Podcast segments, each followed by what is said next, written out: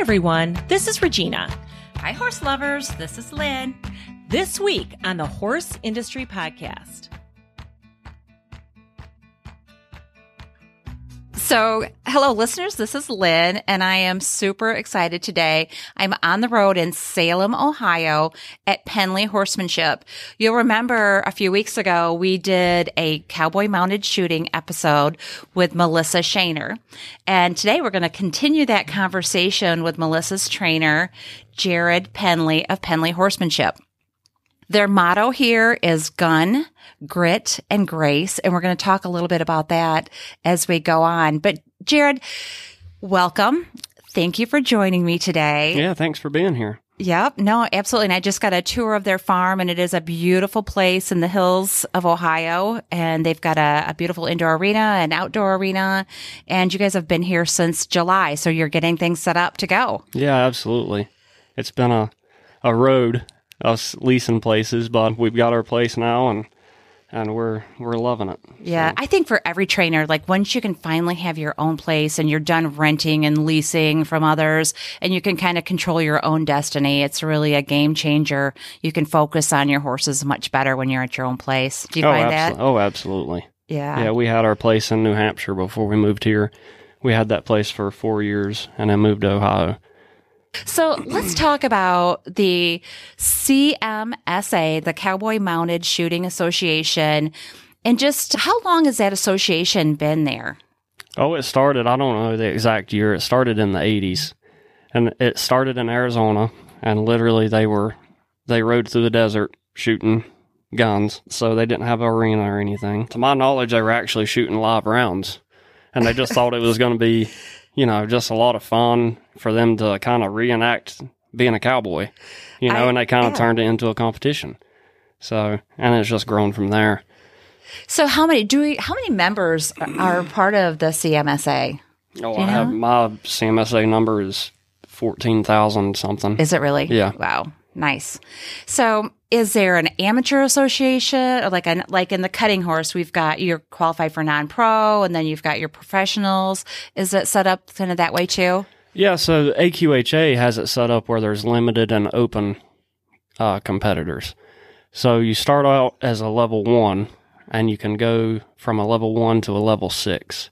So levels one, two, and three, you're in the limited. And then levels four, five, and six, you're in the open. Gotcha. So if somebody wanted to Google and find the Cowboy Mounted Shooting Association, I think they just put in those words and it'll pull up the association somewhere and probably a membership form on there and everything to get you signed up. Yeah, it'll pull you right up to the CMSA yeah. website. Gotcha. And I know that you are a big part of creating the Derby and you are on the board for the Futurity and the Derby. So tell us about like the Futurity. What age horse does it cover for the Futurity?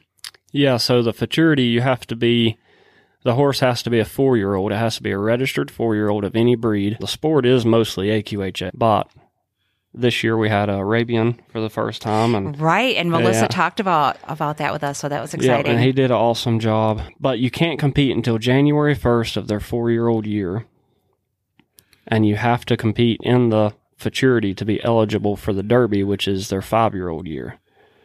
Right. So, I mean, that adding the Derby to that then gives those horses another event to prepare for and to keep competing. So I know that you spent a lot of time developing that, that Derby. Tell us about the Derby and, and what that's done for the sport to add that additional event. Yeah, I think the Derby just gives you the opportunity to, to continue to show the advancement of the young horse in the sport. And it just gives them another title to run for, you know. So do you have a like is there a national champion or a world champion or is it just like there's smaller futurities and then the main futurity in September? Starting this year, the futurity is only this will be the fifth year of the futurity. So the it's 20, still young. Yep, the 2021 futurity will be the fifth year. So it's still young and this will be the first year of the, but this past futurity we gave away over $42,000. Oh, that's awesome. Plus saddles to the both the limited and the and the pro riders. It was it was great. It was wonderful. Where's and where do you hold the futurity? The futurity is held at the Eastern National Championship in uh, Murfreesboro, Tennessee, Gotcha. And then where's the Derby going to be held? At the national championship. The Jeffers National Championship for the CMSA will be held in Tunica, Mississippi. Okay, got it. So Yeah. those are, I mean, the horse capital. I mean, a lot of associations use those same facilities and arenas. So that's awesome. Yeah, absolutely. Great, great facilities and great ground to run. So, Jared, you've been riding futurity horses and preparing futurity horses. What what made you really want to push and develop the Derby? I mean, you had to campaign to get that added. So, how tell us about those steps to to get to there. Yeah, we'll have to take a step back. The first year the futurity happened, Johnny Giannossi is the president of the futurity. And he came and asked me to be on the board for the futurity. So I've been on the board for three years and I just saw that we needed to get the Derby going so that they work hand in hand. But the true purpose of the futurity and the Derby is to is to really build a true mounted shooting line, just like there's a cutting horse line, just like there's a barrel line. It's going to take years, but we're 50 years behind barrel horses. You know, our our futurity has just started. So, and that's our true goal. I mean, we have a bloodline that we really look for, and we know that they take to the gunfire, we know they have the mind, they have the athleticism, and we promote that line. And I feel that a lot of other trainers in the sport, they promote a certain line that they really like too. So, There's so many different ways that we can take this conversation because I love the idea of talking about the bloodlines and the genetics. I'm kind of a cattle girl. We raise cattle and genetics are really important in the cattle. But it sounds like with the shooting sports, just like with cutting or with Western pleasure horses, you're breeding for a certain discipline. And I mean, I guess horses that can react, not react to gunfire, right? So are there certain bloodlines that like you work with a Pepto Bismol and they're always quiet or That's exactly what we like. We like the really all of the Peppy San Badger lines. Our young stallion is a Peptoboonsmal. I've trained several Peptoboonsmal young horses. They've all took right to the gunfire. They really take to this sport, and they just they have the cattiness and the efficiency that we really that is just huge in our training program. We more train control and efficiency throughout the shooting shooting pattern more so than just free running just you know top end speed. We believe it's more speed with efficiency that takes time off the clock not just the biggest strongest free running horse out there Right. So, and we talked about this earlier because I said it, you know, because this is a sport of seconds, and you're like, no, this is a sport of tenths of seconds. Oh, absolutely. I mean, you you get beat by two or three tenths every stage. Well, that's literally a half a stride. Like maybe you took a stride around a barrel, one stride longer than your competition. Well, if they beat you by three tenths of a second over five stages, that adds up to one and a half seconds that you get beat by. So, That whole tenth of a second thing is just crazy. So, talk to me. So, if I brought you a prospect, talk about what is it like to be in training as a as a mounted shooting prospect horse. I mean, like when you get them, do you start them as two year olds? Do you wait till they're three year olds? Talk to us a little bit about that. Yeah, I start them at two. It just depends on the horse and their maturity level, both physically and mentally. I mean, you have to adapt to the horse and what they what they're able to do. Do you start firing guns around them like Oh, yeah. your two year old for sure? Yeah, they start. You know, on the farm, we're shooting all the time. Um, I bet your so- neighbors love you. Well, actually, we have great neighbors. yeah, they love us. So, uh, so that's pretty wonderful. But yeah, the horses are constantly hearing the gunfire, either in their stalls or when they're out to pasture, or or when they're tied up or in the round pen or whatever. They're just they're hearing gunfire all the time. So you do a lot of, and it sounds like you do a lot of groundwork with your young horses I do. to adapt them. I do. I do a lot, a lot of trust building type stuff while getting them to understand I have control of their feet. Them just allowing me to, you know, you, you really get them to kind of submit to you. People don't like that word, submit, but but that's what it is. Well, I mean, is it submit or is it trust? it is trust. Yeah. You know, when when something submits to you, they're completely trust they, are putting their trust into you. Yeah. So the submit word isn't great, but it is all about Yeah, tr- it is sure all it about trust. Yep, absolutely. So, I mean, it's almost like because we, I use the analogy like hunting dogs and that they have to be gun broke and not afraid of the guns. And, and so you're starting that earlier. And one of the things that you said to me too that really stood out to me too is that you have to teach these horses to spook in place. Talk about that. Yeah, so I do with all really all my young horses, depending on how naturally reactive they are, the more of that reactive side that they have, you have to go through I believe you have to go through and, and do I do a complete drag training series with them. It takes anywhere from two weeks to a month. What is drag training? Yeah, so at first, I need them in the round pen where they really want to stay with me. Like they're not trying to get away from me. They're hooked up with me. They're wanting to really just stay hooked up with me. I can control their feet without touching them, just a couple of feet from me. Then with the drag training, I start with them standing still and I just throw the lariat to the side and it's a lot of repetition. Mhm. But over time, you start attaching things to that lariat. So you start with a handkerchief, and then you go up to a towel, and then you go up to a tarp, and then you go, you go to a tire, you go to a uh, milk jug with rocks in it, and all this. Well, all that's done before you ever ask them to take a step. Okay, and then that is teaching them to spook in place because it's my job to take that object that they're scared of because I never touch them with it. The second you touch them with it, they realize, oh, this isn't going to kill me. Well, this trust building exercise to teach them to spook in place, you're not desensitizing them by rubbing them with the object. You're throwing it away from them, dragging it towards them, and then watching it go by. And it's my job to jerk that object away before they try to get away from it. That's fascinating. And then you build from there. Once you've gone through all of that, it just depends on the horse how long that takes. Then you actually, I put the lariat around the saddle horn where I could easily flip it off. So I'm holding one end of the lariat, the lariat's over the saddle horn, and then I go ahead and ask them to step off and me free lunge them in the round pin, and then they're actually dragging whatever behind them. So I always start with just the lariat. They're just dragging the lariat, and then maybe I, I attach a old towel to it or a dish rag or whatever. You know, Just, just just, what just whatever. yeah. You know, and Yeah. then and then you just build from there. I've had you know dragging tires and and milk jugs with rocks filled in them, and so it's making a lot of noise. But the- but I the- remember, I remember the milk jugs with rocks in them, like from Yeah. years ago. Like that makes a lot of noise. Yeah. Yeah, and the key there is for them to never actually run from anything. If they actually start running from it, I'm going to toss the lariat off of the saddle horn so that they can get away from it, and I'm going to start over. Because the key there is for them to be dragging the object with speed control. So I'm controlling the speed the horse is going from the ground. And that they learn to turn and face whatever they're scared of, So- whatever they're dragging. Right. So, so that's amazing. All the groundwork that goes into them, and so much better for their legs and their minds. Oh, think absolutely. Right. Do, so, you do you do much lunging?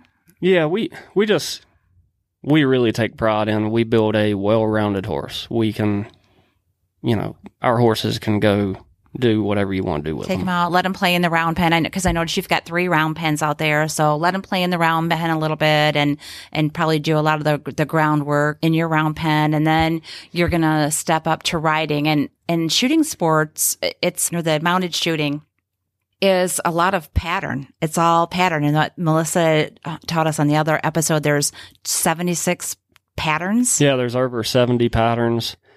And what happens is you go to a competition and the patterns are randomly drawn at the beginning of the day. So you don't know what you're going to get, what you're going to run until you get there. So it's not really that the horses, they start to see the patterns a little bit. But just because they think they see what where they're supposed to go doesn't always mean They that's can't where they're supposed. anticipate it. No, Okay, so now we're starting towards the point where we've done a lot of groundwork with these horses, and now we're going to start. You're going to be riding them and training them on their back. So talk about that. Is it is a lot of leg? Do you ride with a lot of leg? I would think you have to if you're shooting. A lot of seat and leg with my horses. You know, there are a lot of horses that are just kind of point and shoot. I just I consider them more of your more of your kind of non-pro horses that aren't as technical. But the more technical horses, a lot of seat, a lot of leg, because I want to be out of their face. I want to be. But I do a lot of. I mean, right away, right when I get on their back, it's all about them yielding to my hands and controlling their feet, and go ahead and start with the mechanics of of how I want their feet to move. Let's talk about the fundamentals. Like what are the what skills do these horses what do they have to do when they go out there to do a pattern? Yeah, I believe the reining uh, fundamentals are huge in the sport. They have to know lead changes. They have to know their leads, really know their leads. They have to be able to change their, do a flying lead change. They have to, they have to have a very good rollback in some of these patterns and they have to have a good slide and stop. I mean, they, when you're asking a horse to run a 10 second pattern, if they don't tuck that butt in the ground to get around a barrel or to make a particular turn, that 10 second run is going to turn into a 12 second run. And that won't get it done when you're at the top level. So you just take that down, kind of down the ladder. You know, if you're a level two and you're wanting to be one of the top level twos in the country, well, you have to be sitting on a horse that has those fundamentals, that knows that how to prepare to turn, how to sit its butt in the ground and turn. Elevate its shoulder, soften everything in its face, soften their body, round their body, pick their back up, put their butt in the ground and turn. If they, you know, if they completely get on their forehand and pile up on their shoulder, that turn, that, just that turn will take you out of the, out of the money. If they, I mean, it could take you from first place in your class to third place in your class. It's that close. And I have been at competitions where I know that w- that one turn cost me cost me the win. And you're talking money. Oh yeah, yeah. You're talking a big payout. You're talking about payout. You're talking about a big title. You know, for your horse's resume. Yeah, all that stuff. So, so the fundamentals are just huge in the sport. Day to day, I work on just their uh, slow mechanics of their feet work. That's my day to day work with them, really. Yeah. So it's not, so your day to day work, it doesn't involve running, you don't run the pattern maybe once a week. How often do you run a pattern when you're working out? It depends on the horse. It really does. But I would say on average once a week. Yeah. and that that once a week, I am running multiple patterns. That's that's like the day that I do pattern work on that particular horse. There are some that need it more times than one once a week, but then also once a week I may do drill work that adds in the guns and shooting the balloons and everything, but you're doing drills instead of and you're working on one particular aspect of the sport. Maybe one drill I'm only working on barrel turns, and then maybe one drill I'm only working on their left-handed turn. Maybe their mechanics just aren't strong on their left side or their right side, so I'm really doing some drill work on their right handed turns. And you just go from there. There's so much detail. That's probably the biggest thing about the sport is I'm in no way downplaying any other discipline, but you can't just load up and go to a shooting event. There's a lot of things you have to get your horse. You have to start getting your horse gun broke, you know, and and you have to have guns. You have to have holsters. Now, new people get in the sport the people in the sport are absolutely wonderful. When there's new people that enter the sport, I mean, they'll let you borrow their horse. They'll let you borrow. I mean, literally, I'm a, I'm a level six competitor and I've had multiple people that I'm competing against offer me their horse to ride if my, if something happens. Like I went to one event and my horse colicked. I had half a dozen people saying, "Oh, Jared, you know, just ride my horse," and they're people I'm competing against. You know, I'm trying to beat them, and they're like, "Just ride mine." You know, so, so so when it comes to like awards for these horses or like do you earn a championship? Is it money earned like in the cutting? Like how do they how do you Yeah, there is there is payback in this sport. But I would say more than payback, it's it's the title that you're running for. The Jeffers National Championship is in April. And then it's the Western National Championship out in Las Vegas. And then it's the Appalachian Championship in Virginia and it's the Eastern National Championship in Murfreesboro, Tennessee, and then the World Championship is in Amarillo, Texas, which just happened a couple weeks ago. So the value of these horses when you're shopping for a horse for mounted shooting, I mean you're going to advertise them as, as with with these titles or placing at the futurity and the derby and because I'm like I'm thinking like with my cutting horse we look at like the money earned like the lifetime earnings. So it's it's that that values the horse as you go to to sell one of these horses. Yeah, the biggest, you know, probably the biggest thing in the sport is is the point system people are running for year end points, both Okay. both at the local uh, level and at the national level or the world level. So So you've got your so there's regional awards and national awards. yeah, Okay, yeah, got it. And that's kind of like the other associations. And that, honestly, the regional stuff really gets people fired up to compete. I mean, like at the show that we're at this weekend, I mean, they've got all the buckles displayed. And I mean, people love swag. They love to win awards. And actually, I mean, I look at your trophy case when I walked in and I mean, it drew my attention right away. I'm just fascinated by all the the beautiful buckles displayed and so good for the association that they're finding a way to to bring people in. So let's just say that i wanted to get involved in mounted shooting. What's your advice to to a, a non-pro that wants to get started? You know, really, you can go to uh, CMSA.com or just type in Cowboy Mounted Shooting Association into Google. And if you go to the CMSA website, you can find a local club near you. And all the local clubs do a great job. They start, they have what's called beginner clinics. And that's where you can go for the first time and start exposing your horse to gunfire. And the local clubs do a fantastic job with that. And then also you can reach out to the local clubs or and and just start reaching out and then you'll find trainers near you and and all that good stuff. Yeah, and so as I walked through the barn today and, and saw your beautiful horses, I noticed there's a lot of young horses that are here to be started and futurity prospects and then horses that you're getting ready for the Derby in April. But there's also some older horses here that you've got for your customers that are they're in to be tuned up or maybe they've developed a bad habit. What's like the typical what's the what's the most common bad habit? Is it do they get a fear of the gun or what's your most common problem to fix?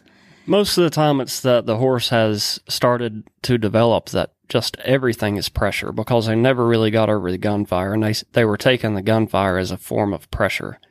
So I have to go back and really kind of rewire them that not everything is pressure and to kind of take a step back and, and desensitize them and get them to slow their mind down and learn that, hey, you know, you know, I've had some horses that literally right when you pick your arm up, they're taken as a form of pressure because they're like, oh, the gun, you know, the gunfire is about to start. I mean, it's not that they're scared of the gunfire.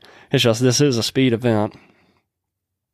And there are a lot of horses that their cue to enter the pattern at full speed is when the person draws their gun. And I don't want that. The gun and the gunfire is just something just happens. Their complete focus needs to be on me to get them through the pattern as efficiently and fast as possible. So, but the sport is set up like, you know, we, it is a speed event, but starting as a level one, you, your competition, you may run. Do they have like walk jog? Like, can I try if I start at level one? A lot can I of, trot a through it? Of, a lot of level ones uh, start at a trot, absolutely, because you have to learn to be smooth through the pattern before you can start adding speed. If you start going too fast too soon, you're just going to be a mess. I mean, you have two guns. You pull one gun, you, you have to shoot five shots at five balloons. You have to holster that gun, pull your second gun, and then shoot five more. And they're single action guns. So you think about you're thinking about riding your horse, you're thinking about the balloons, you're thinking about where you're supposed to ride, you're sp- you're thinking about working through the guns, you know, aiming at your balloons. You've got to be all that. coordinated to do this. it really is muscle memory for a lot of things. Like you have to practice enough that anything you can turn into muscle memory, the better. Because you can't go out there and think about every little step. And one of our customers right now that's here with us, Melissa, is is going through that right now where she's really teaching herself the muscle memory of her gun change, the muscle memory of working through her gun so she can really concentrate on riding her horse. But going to that same point again, you know, as a level one, you're competing against people that are really in your same class. You know, and then you move, yeah. and then how you move up is you, you get three wins as a level one, you, mo- you move up to a level two. And then it's four wins after that. So level two, you get four wins, you move up to a level three.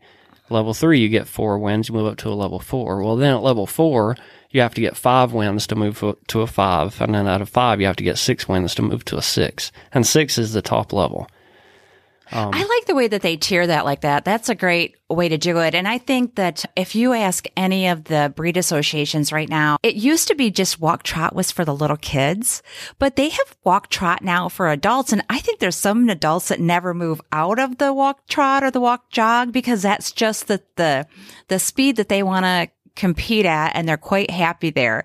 But uh, I, I love it that, that, that all of the associations are, are giving somebody a chance to go in and, and be a level one and just walk jog. That's a great idea. Oh, absolutely. You have to give the opportunity for for people that just want to have fun with their horse.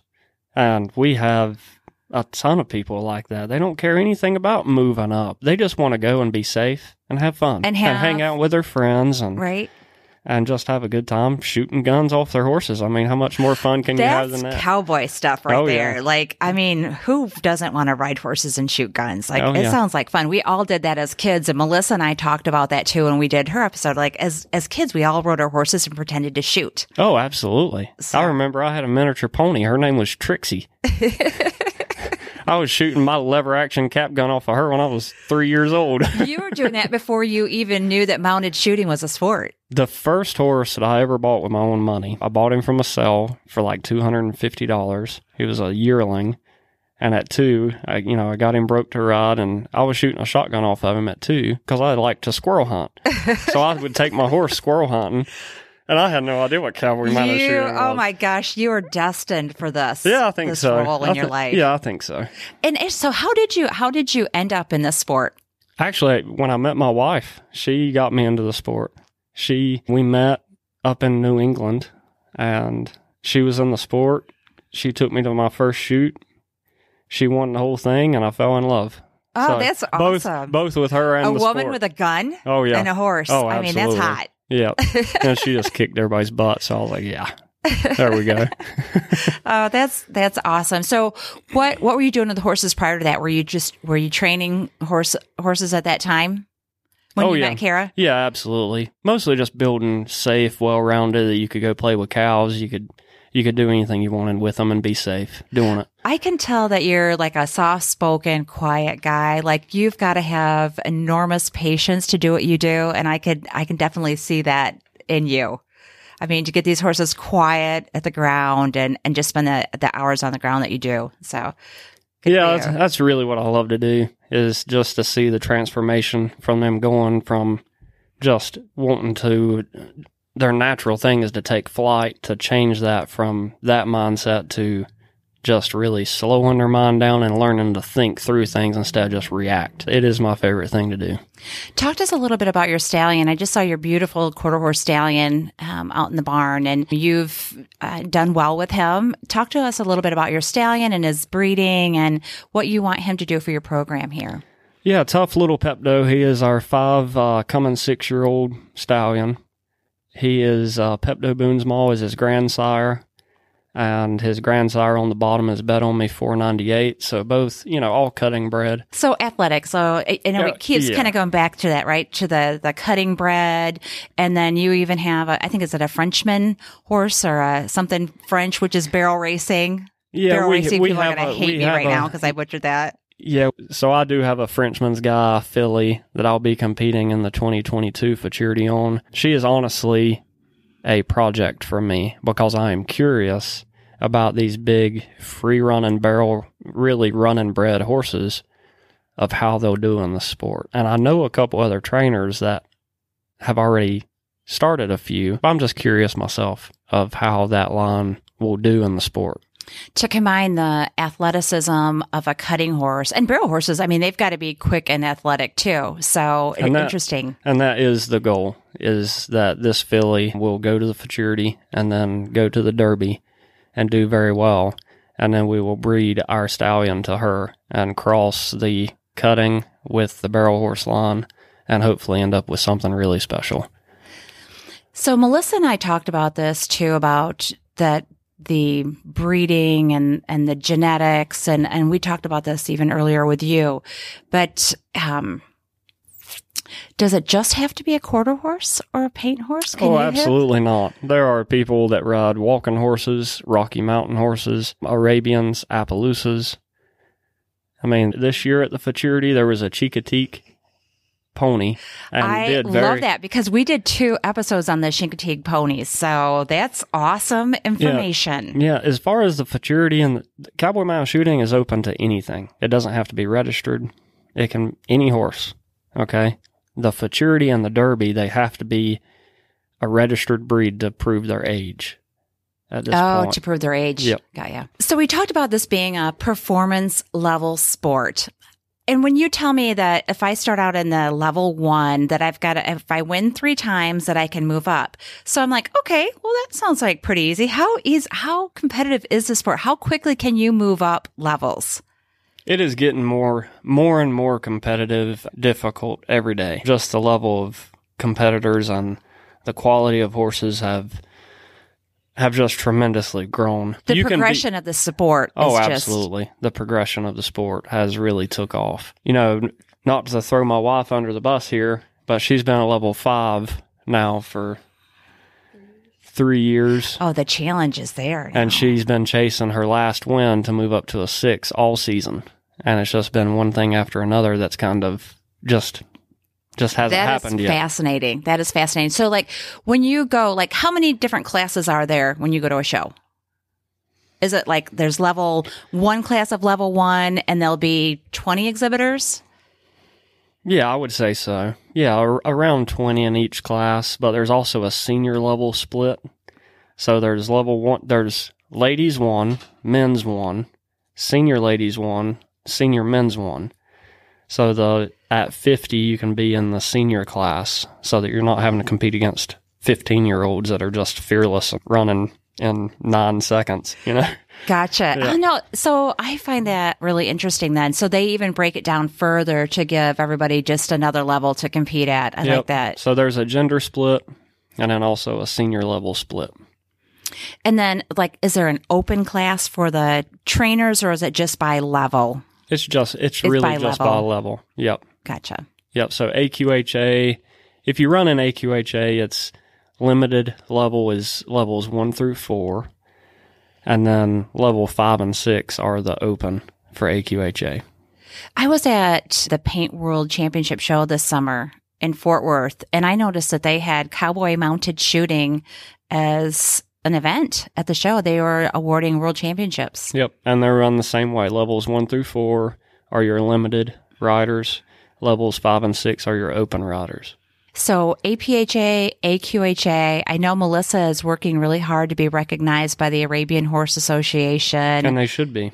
right? Well, absolutely. I mean, these are these horses are athletes competing at high levels. It really it really is though. It's it is reining, barrel racing, pole bending, and I don't know, I guess you could kind of say reining cow horse and then add guns on top of it.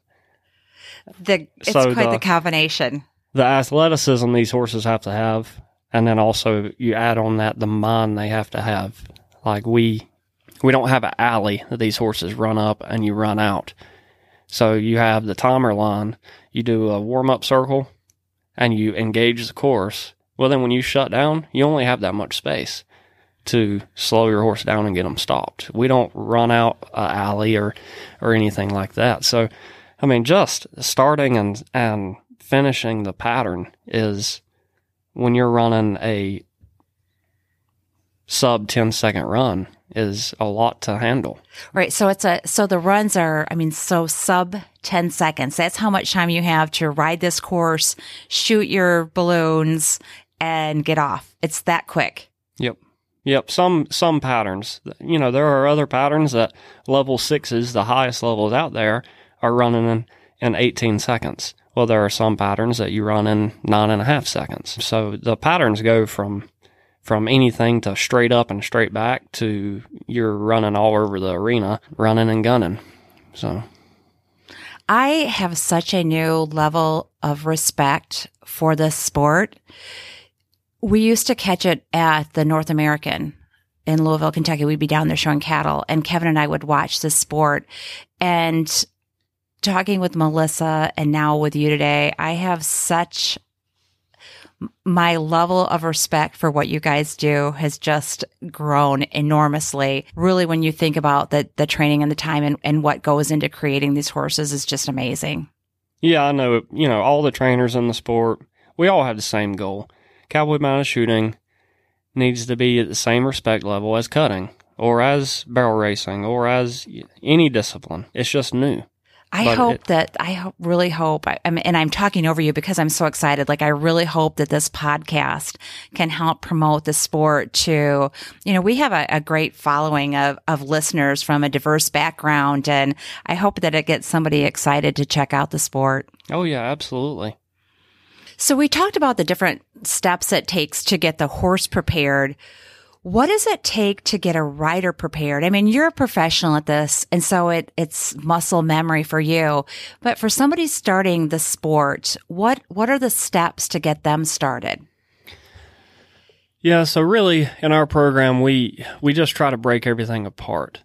Like and and it goes back to gun breaking the horse too. If you put everything together too soon, it's most likely going to mess the horse and the person up because it's too much too fast. You have to learn on the ground.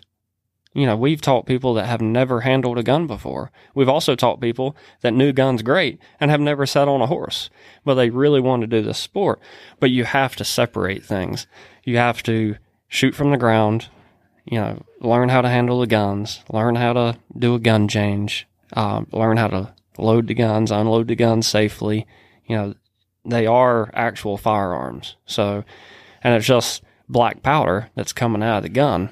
But if you shoot yourself point blank, you're going to the hospital. The black powder will get under your skin and it's nasty. So, but really the progression is, is you shoot on the ground, then you go ahead and get on the horse, go to shooting off the horse. But then most of the time you need to put the guns away and then set patterns up and get the feel for running patterns and starting to see your lines and, and navigating the patterns. And then slowly you start putting everything together. Really. That's a lot. It, it is, is, a lot. lot. I, I, mean, I just assumed, I, right? I mean, anyone that's listening to this today that thinks that you can just get on a horse, run a pattern and shoot, it's got a lot to learn. There's so much yeah. to this. Yeah, there's a, there's a lot to it. I mean, and it just depends on the level that you you may come into this and you're all in, and you say, "Hey, I'm going to compete at the national level." Well, you've got a lot of homework to do. If you come into this and you say, "Hey, this looks like a lot of fun. I'm going to compete right here locally. I don't have any big plans of going to the national level or anything like that." Well, you could once your horse's gun broke, you're ready to go and compete. Like you could go and compete. You just can't have, you know, you probably don't have your sets, your eyes you know, too big for your stomach anyway. So you could get there sooner rather than later.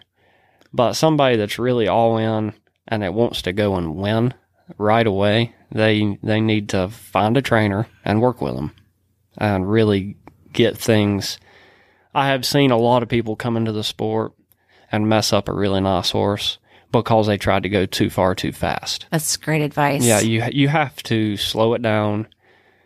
And we have a we have a shooting the the title sponsor for the Derby is Quick or Dead. And kind of his saying is slow is smooth, smooth is fast is the saying. That is the truth for this sport. You have to start slow so that you can get smooth. You can get that smooth efficiency through the course. Cause when you get that, the shooting and the gun handling becomes easy. It really does. And then once you get smooth, then you can get faster and faster and faster with everything. Oh, goodness.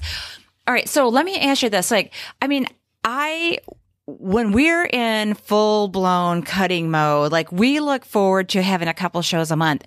If you're involved in this sport, can you, can you go to a, an event a couple times a month regionally? Like how often are there shows?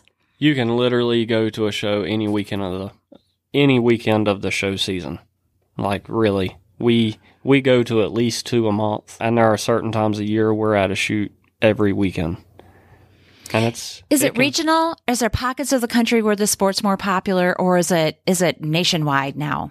It is. It is really nationwide. It's nationwide now. The Midwest region was huge. I think this was the biggest regional championship that they've had in history. I think there was 160 competitors there. Worlds this year was the biggest ever for the CMSA. Uh, Easterns in Tennessee was the biggest ever this year. So the sport is growing. The competition is growing. The progression. I mean, it's, it's just really taken off. So we're going to continue to help it grow and, and just see what it can become. We've got big dreams for the sport. We are so excited about the Derby. It's going to be huge. We had 38 horses in the futurity this year, and I, I expect at least 80% to be at the Derby. At least, but I would expect there'd be somewhere between 30 and 38 horses in the Derby. That's great. And I, and I think it's just going to grow. I mean, if there's 38, then next year it grows and grows and grows. The first year was four years ago. We're coming up on the five year anniversary of the Futurity.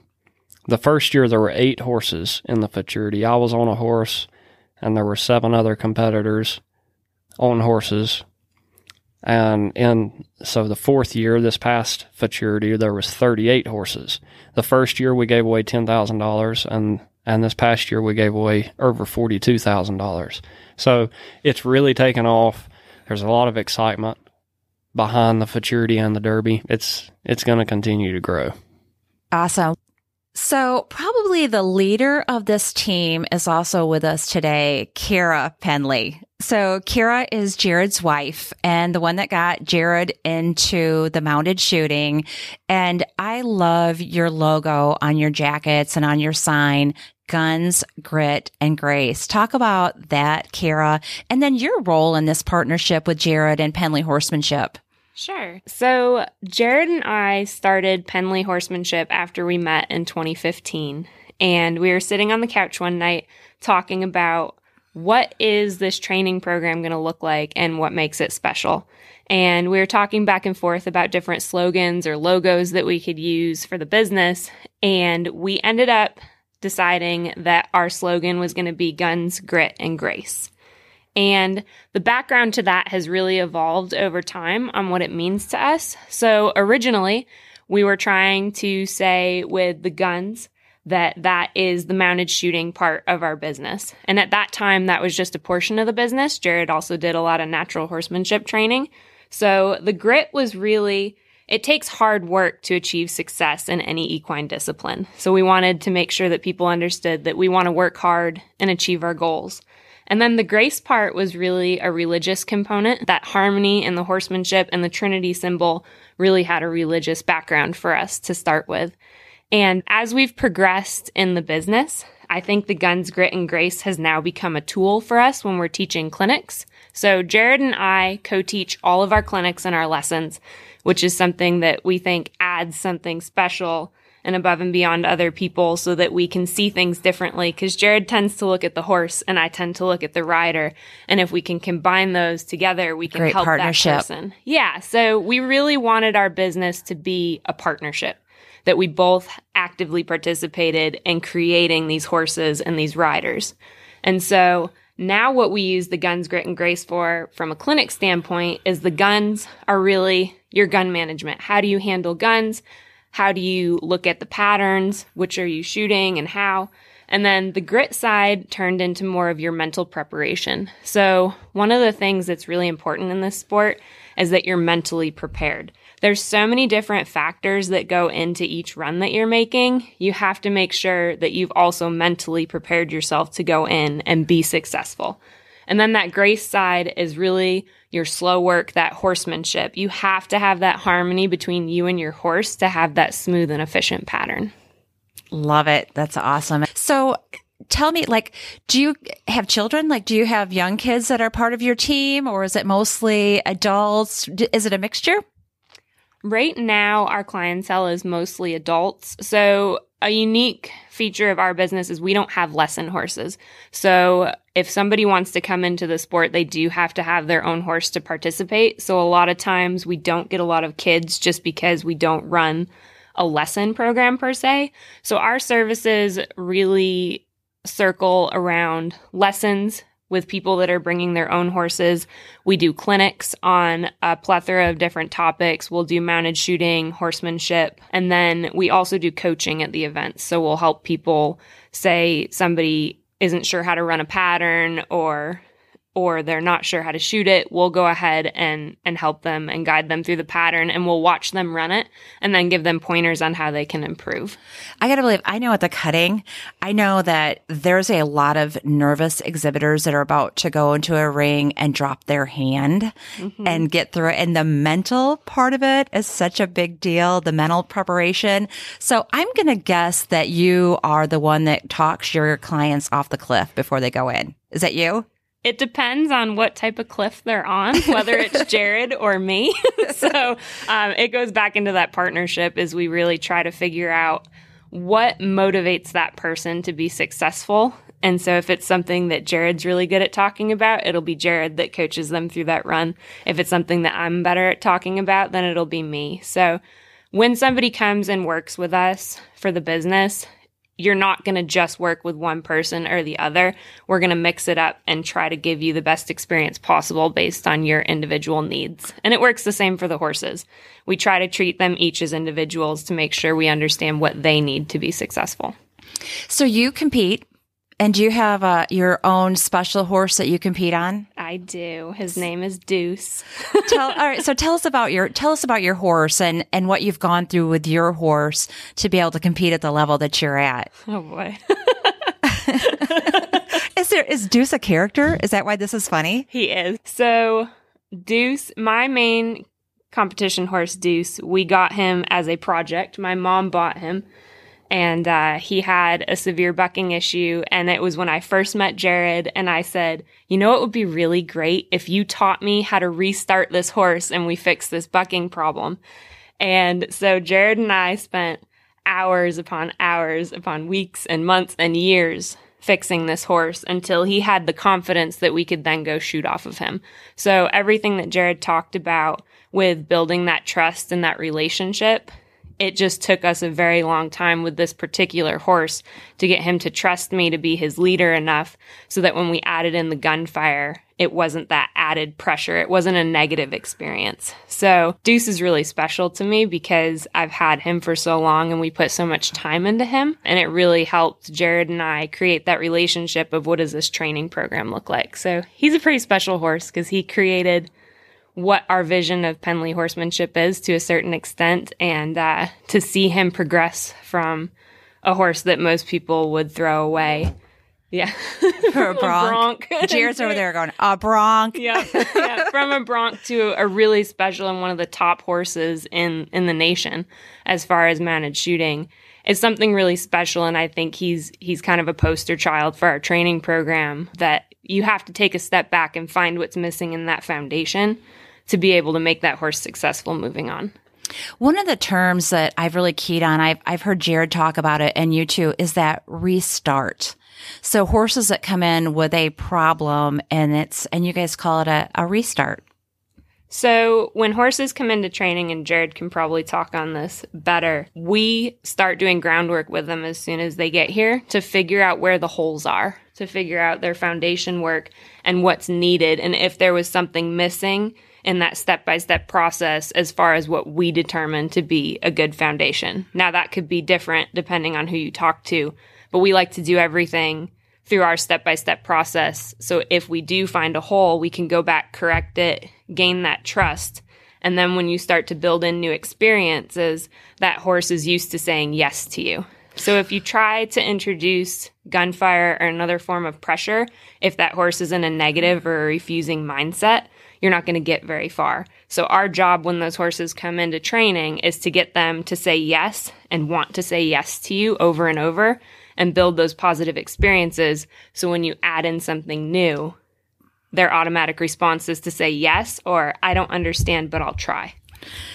And so maybe the restart is with the rider too. Yes. A lot of times our job is changing the mindset of the rider as well and making sure that they're understanding what's needed to be successful with that horse. And sometimes they need a total reset, sometimes the horse does, a combination of both. So we really work with horses and riders to figure out what's going to make them successful. What are what are the Penley teams? Tell me about your Penley teams. So there's a page on our website that has Penley horsemanship teams. We pride ourselves in matching horse and rider so that they're a good fit. So if somebody comes to try a horse from us that we have for sale, we may say no. It depends on whether or not it's going to work between that particular horse and that rider for them to be successful. And we pride ourselves on building good horse and rider teams that are going to continue to get along past the point of that sale date. So on our website, we have a page called Penley Teams, and it's all the horse and rider combinations that are actively competing in the sport that bought a horse from us. I love it. That's yeah. great. What's one of your most memorable teams? Like who's come to you that was just a wreck and they've just become just a memorable team and, and reached success? The individual that we feel really embodies guns, grit, and grace and has progressed tremendously through the sport is one of our team riders, Drew Wallace. When we met him, I think it was four years ago, Drew was a men's one. He had just moved from California to New England and he wanted to get really serious into the sport and he has continued to persevere, work hard. And through that, he's gone through multiple different horses because sometimes that level one horse isn't going to take you to a level six. And so we've found appropriate horses for him to progress in the sport. And then we've also found good homes for those horses to continue being successful with another rider team that's going to help them be at the best of their level. And I think that's important for people to remember. And so one of one of the things that we try to do in matching that horse and rider pair is to know where the limits of that horse is and where the limits of that rider are. So you may not end up on the same horse from a level one to a six. Now you may. I had a gelding ace that took me from a one to a five. And if he hadn't have been 23 and needing to retire, he would have taken me all the way to a level six. But there's a place for those horses. There's horses that are excellent at being a lower level horse. Let them be successful at that level. And so Drew did a great job of stair stepping up with the right horses at the right time and staying patient and learning his skills. And he is currently, he just moved up to a men's level five and he just bought Jared's horse Red that Jared's been winning national titles off of because he's now ready to sit on that caliber of a horse and be successful and have that horse be the one that takes him from a 5 to a 6. And to see people succeed like that is that's what it's all about is we love to watch our customers continue to be successful and reach those goals that they've set for themselves. Yeah, and what I can see too, I mean, you came over to the cutting to watch Melissa show and and I can see that your clients are your friends too. Good for you guys. Yeah. Yeah, we we love horses, we love the sport and we love to spend time with our customers and and it's nice because we create a family. So Melissa will come and cheer me on when I'm riding and then I'll come over and watch Melissa and cheer her on. And that's one of the wonderful things about the sport is even people that are in your level that are competing with you, there's a level of competition that's there, but there's also a level of camaraderie that I haven't seen in any other sport. Right, we're all competitors. Like we we wouldn't do this if we didn't want to win. Exactly. Right? We want to come out on top, but you also have respect for those other people that are are working just as hard as you and and some days you're the winner and some days you're not but but it is a great level of friendship i think in all aspects of the horse industry and in competition absolutely well, I'm really impressed with your facility and yeah, your you. horses. So congratulations on all of your success. And I'm excited to uh, to see how the Derby goes for you and and to, to watch for foals out of your stallion. I highly encourage our listeners to go to cmsaevents.com and look up mounted shooting and go find a club locally and check it out. So that's our story this week. Thank you for joining us. We look forward to spending more time with you and sharing stories of our industry. See you next week.